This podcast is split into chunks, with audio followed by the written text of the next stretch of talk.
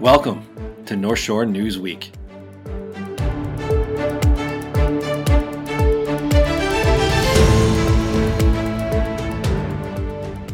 Hello, North Shore. I'm glad to be back again. This is Joe Coghlan with Martin Carlino. We are the co-founders of the record northshore.org, your neighborhood community news site. We are a nonprofit, just a reminder, and this is North Shore News Week, an easy way to catch up with all the news that we were reported over the week in your community.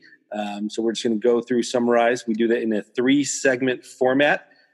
First segment is our lead story. Second segment, we're going to go up and down the shore and touch on every community we cover. And third segment is our featured feature before we wrap everything up. So thank you again for listening in. And we got some news to report this week, and we're excited to do it. So Marty, how you doing?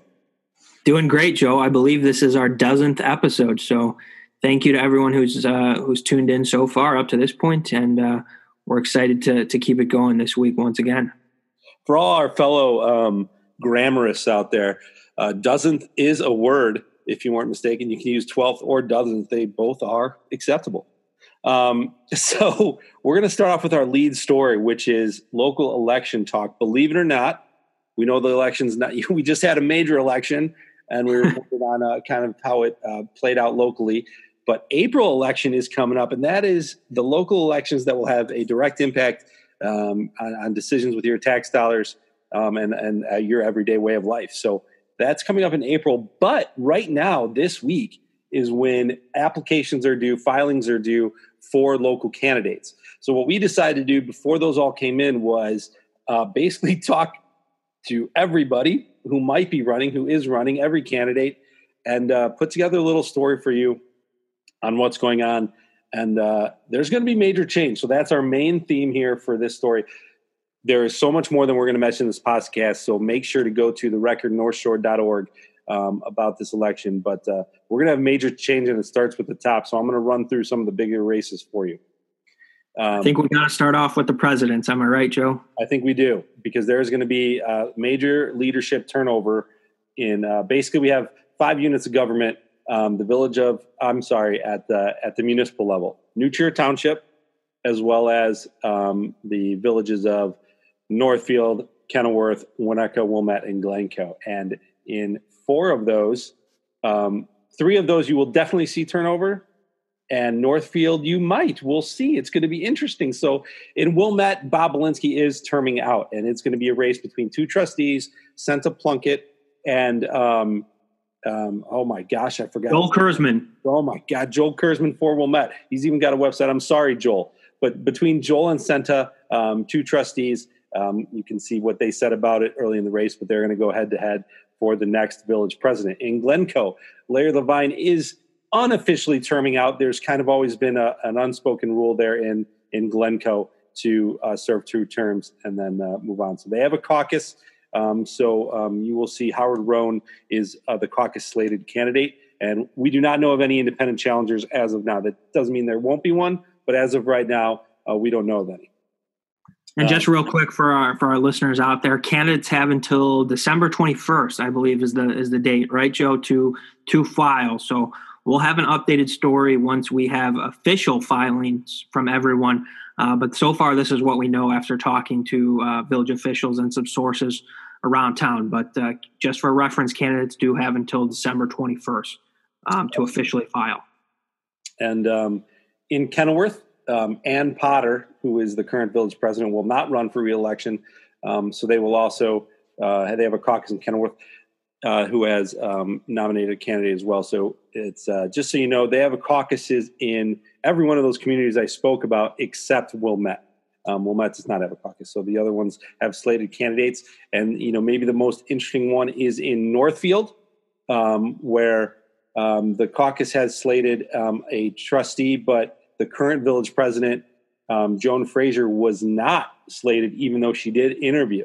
And she has announced she will run on an independent campaign and go toe-to-toe. The caucus has slated trustee Greg Lungmist, and he'll be going up against the incumbent Joan Frazier. So certainly should be a very interesting race there. I believe Frazier has been on the board since 2007. So Definitely an experienced village leader. So should be a very interesting race. And Northfield is one of the places we have seen time and time again where voters have sort of defied the recommendations of the caucus. So often you see voters sort of align with what the caucus recommends and what their slate is and sort of follow that. But we have seen several instances in recent elections where voters have elected officials outside of the caucus slate. So very interesting race to keep an eye on for sure. Yeah. And it's interesting too, that, you know, what Joan said about it. Joan said that, you know, from her understanding, village presidents are usually given 2 terms by the caucus or recommended just so they can keep going with the momentum. And I think she was a bit surprised by not being on the slate. So she will run and she's excited to, you know, keep going the momentum she feels Northfield has. And at the township level, kind of a different level of services, Alan Goldberg, the current, who was appointed to the supervisor slot, is not running for reelection. And the caucus has slated they had actually 3 people interested in the supervisor's position and slated trustee Gail Eisenberg of Wilmette. So she's the trustee candidate or the supervisor candidate. Also kind of big news there. The clerk, longtime clerk, Jerome Hoynes, is also not seeking reelection. He's been there for a long time. So check out the caucus slate there. We have all the slates listed. We also have elsewhere. There's going to be some races. Oh, there's so much information to go through. Yeah, you'll definitely want to take a look at the article we've got up on the record, northshore.org. Very comprehensive breakdown of all the races. And the listeners might be thinking we're joking around here, but quite possibly the most contested race of all is going to be for the Wilmette Park Board. We know of, as of this point, at least 10 candidates who will be vying for the park board. So we've talked a lot around to some village sources, and they've said that it's a lot of citizens vying for election to the park board. So going to be a very interesting race for the Wilmette Park Board. And to some of our sources, it was a bit mind-boggling because currently there isn't a major contentious issue. Of course, the parks are very important. You know, they like to call Gilson Park the crown jewel of Wilmette, but there isn't one right now that's really being is big in the news. So some people are kind of confused. We've heard upwards of 10 to 15. We'll see. That number might drop with the filings. I'm sure it will, but either way, it's going to be contentious. We hear it's going to be contentious for the District 39 board, as well as the New Trier board. We have the slated candidates, which do not include a few incumbents, and we heard a few others are going for it, but we don't have that confirmed yet. So you'll see everything that's confirmed in there as well. Wilmette Village Board, we did confirm, has 2 outside candidates vying for the position. You can check out those, Justin Shepard and Kate Jaya, and I'm going to screw up that name as well, but she's going for it. And other ones as well. Check out the whole story. We got it preemptively up. And as Martin said, the applications and the filings are due on Monday. So afterward, we will get all those names for you and hopefully put it in a very simple format as we did for this article. But check it out. You should be interested in local elections. They do affect, as we mentioned, kind of your day-to-day decisions and how you live your life. Woo! That is the local election story that we did. Check it out again. And moving on, that is our lead story. And now we're going to go up and down the shore. And as always, we start with our favorite northernmost city of Glencoe. Yeah, we're going to start with a store in Glencoe's Hubbard Woods Plaza that's in for a major facelift, Joe.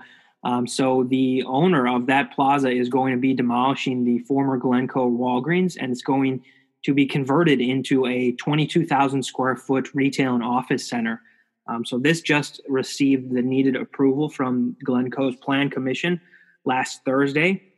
So we talked with the village, and they are now expecting that project to move forward sometime in the early part of 2021. So a big change coming to the Hubbard Woods Plaza Mall, which I'm sure, as many of our listeners know, is right near the Glencoe-Winnetka border. So very interesting development coming there, and certainly going to make use of a space that's been vacant now for a couple years. So encouraging to always see when a vacant space gets revitalized. And that is Glencoe. And we're going to skip down one town to Winnetka, where the public schools are planning ahead in terms of the coronavirus. Yeah, we had a Winnetka Public Schools meeting last night, Joe, and the big takeaway from that meeting is that the administration is going to review and look at a plan that is going to allow for all-day in-person learning. So currently the district has a learning model where students come in for half the day, in-person learning, and then go to remote learning for the other half of the day. So they have repeatedly said that one of their goals is to try to get more in-person learning opportunities. So they'll now, at the start of next year, be looking at a model that will allow for all-day instruction. They're actually going to be taking a 2-week adaptive pause after winter break, related to some travel concerns they have about staffers and families, and then they'll be coming back January 19th. So at the board's January meeting, they'll be looking at a recommendation from the administration that'll present a plan for a full-day learning model. So some potential changes coming to a district that has maintained in-person learning for most of the year so far. And that's in Winnetka, and we're going to move down to Northfield, kind of an all-encompassing story here with a New Trier play, and they are going to continue to do it and stay in the holiday spirit with A Christmas Carol. Yeah, and that play is actually debuting today, and as Joe mentioned, we're recording this on Wednesday, so that's December 16th, and it's going to be, for anyone who's interested in viewing it, it's going to be available for free until December 18th. The only thing you have to do is sign up for an account on Broadway on Demand, and the account is totally free, as I mentioned, so it'll be available these next couple of days for free, and the link for that is broadwayondemand.com, so just head on over to that link and you'll be able to get a streamed version of the play. And then the play is also going to be on WNTH, New Trier's official radio station, at 7 p.m.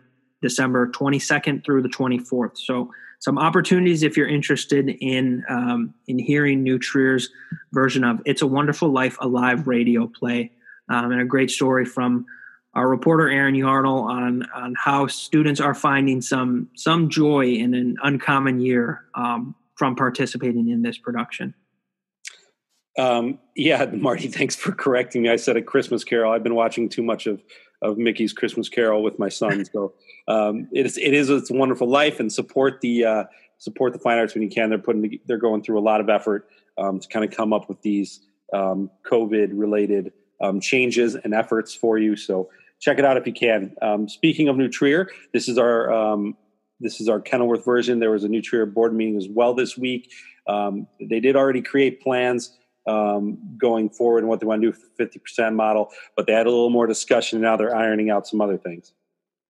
Yeah, and the big takeaway from that meeting, Joe, is that the administration is going to move forward with mandating participation in its COVID-19 screener program for anyone who wishes to learn in person. So all students, with the exception of some students who have special needs or aren't able to participate in the screener program, are going to be required around the start of next year, it sounds, to take part in that COVID-19 screener program that the district has. So right now, the participation rate in that program is right around 84%, according to some district data that was presented at the meeting. But officials have made it very clear that they're not happy with that 84% number, and they definitely see some room for improvement, and they want it to be as close to 100% as possible. So that's sort of the motivation behind the decision to mandate participation. I think it's certainly a welcome sign for many at the campus, because as officials have repeatedly stated, they have great confidence in this screener program and its ability to keep asymptomatic cases of the virus out of the building. Yeah, and I think they said before they started the screener program, they were anticipating and hopeful for over 90% and even 95%. So the 84, as you mentioned, was disappointing.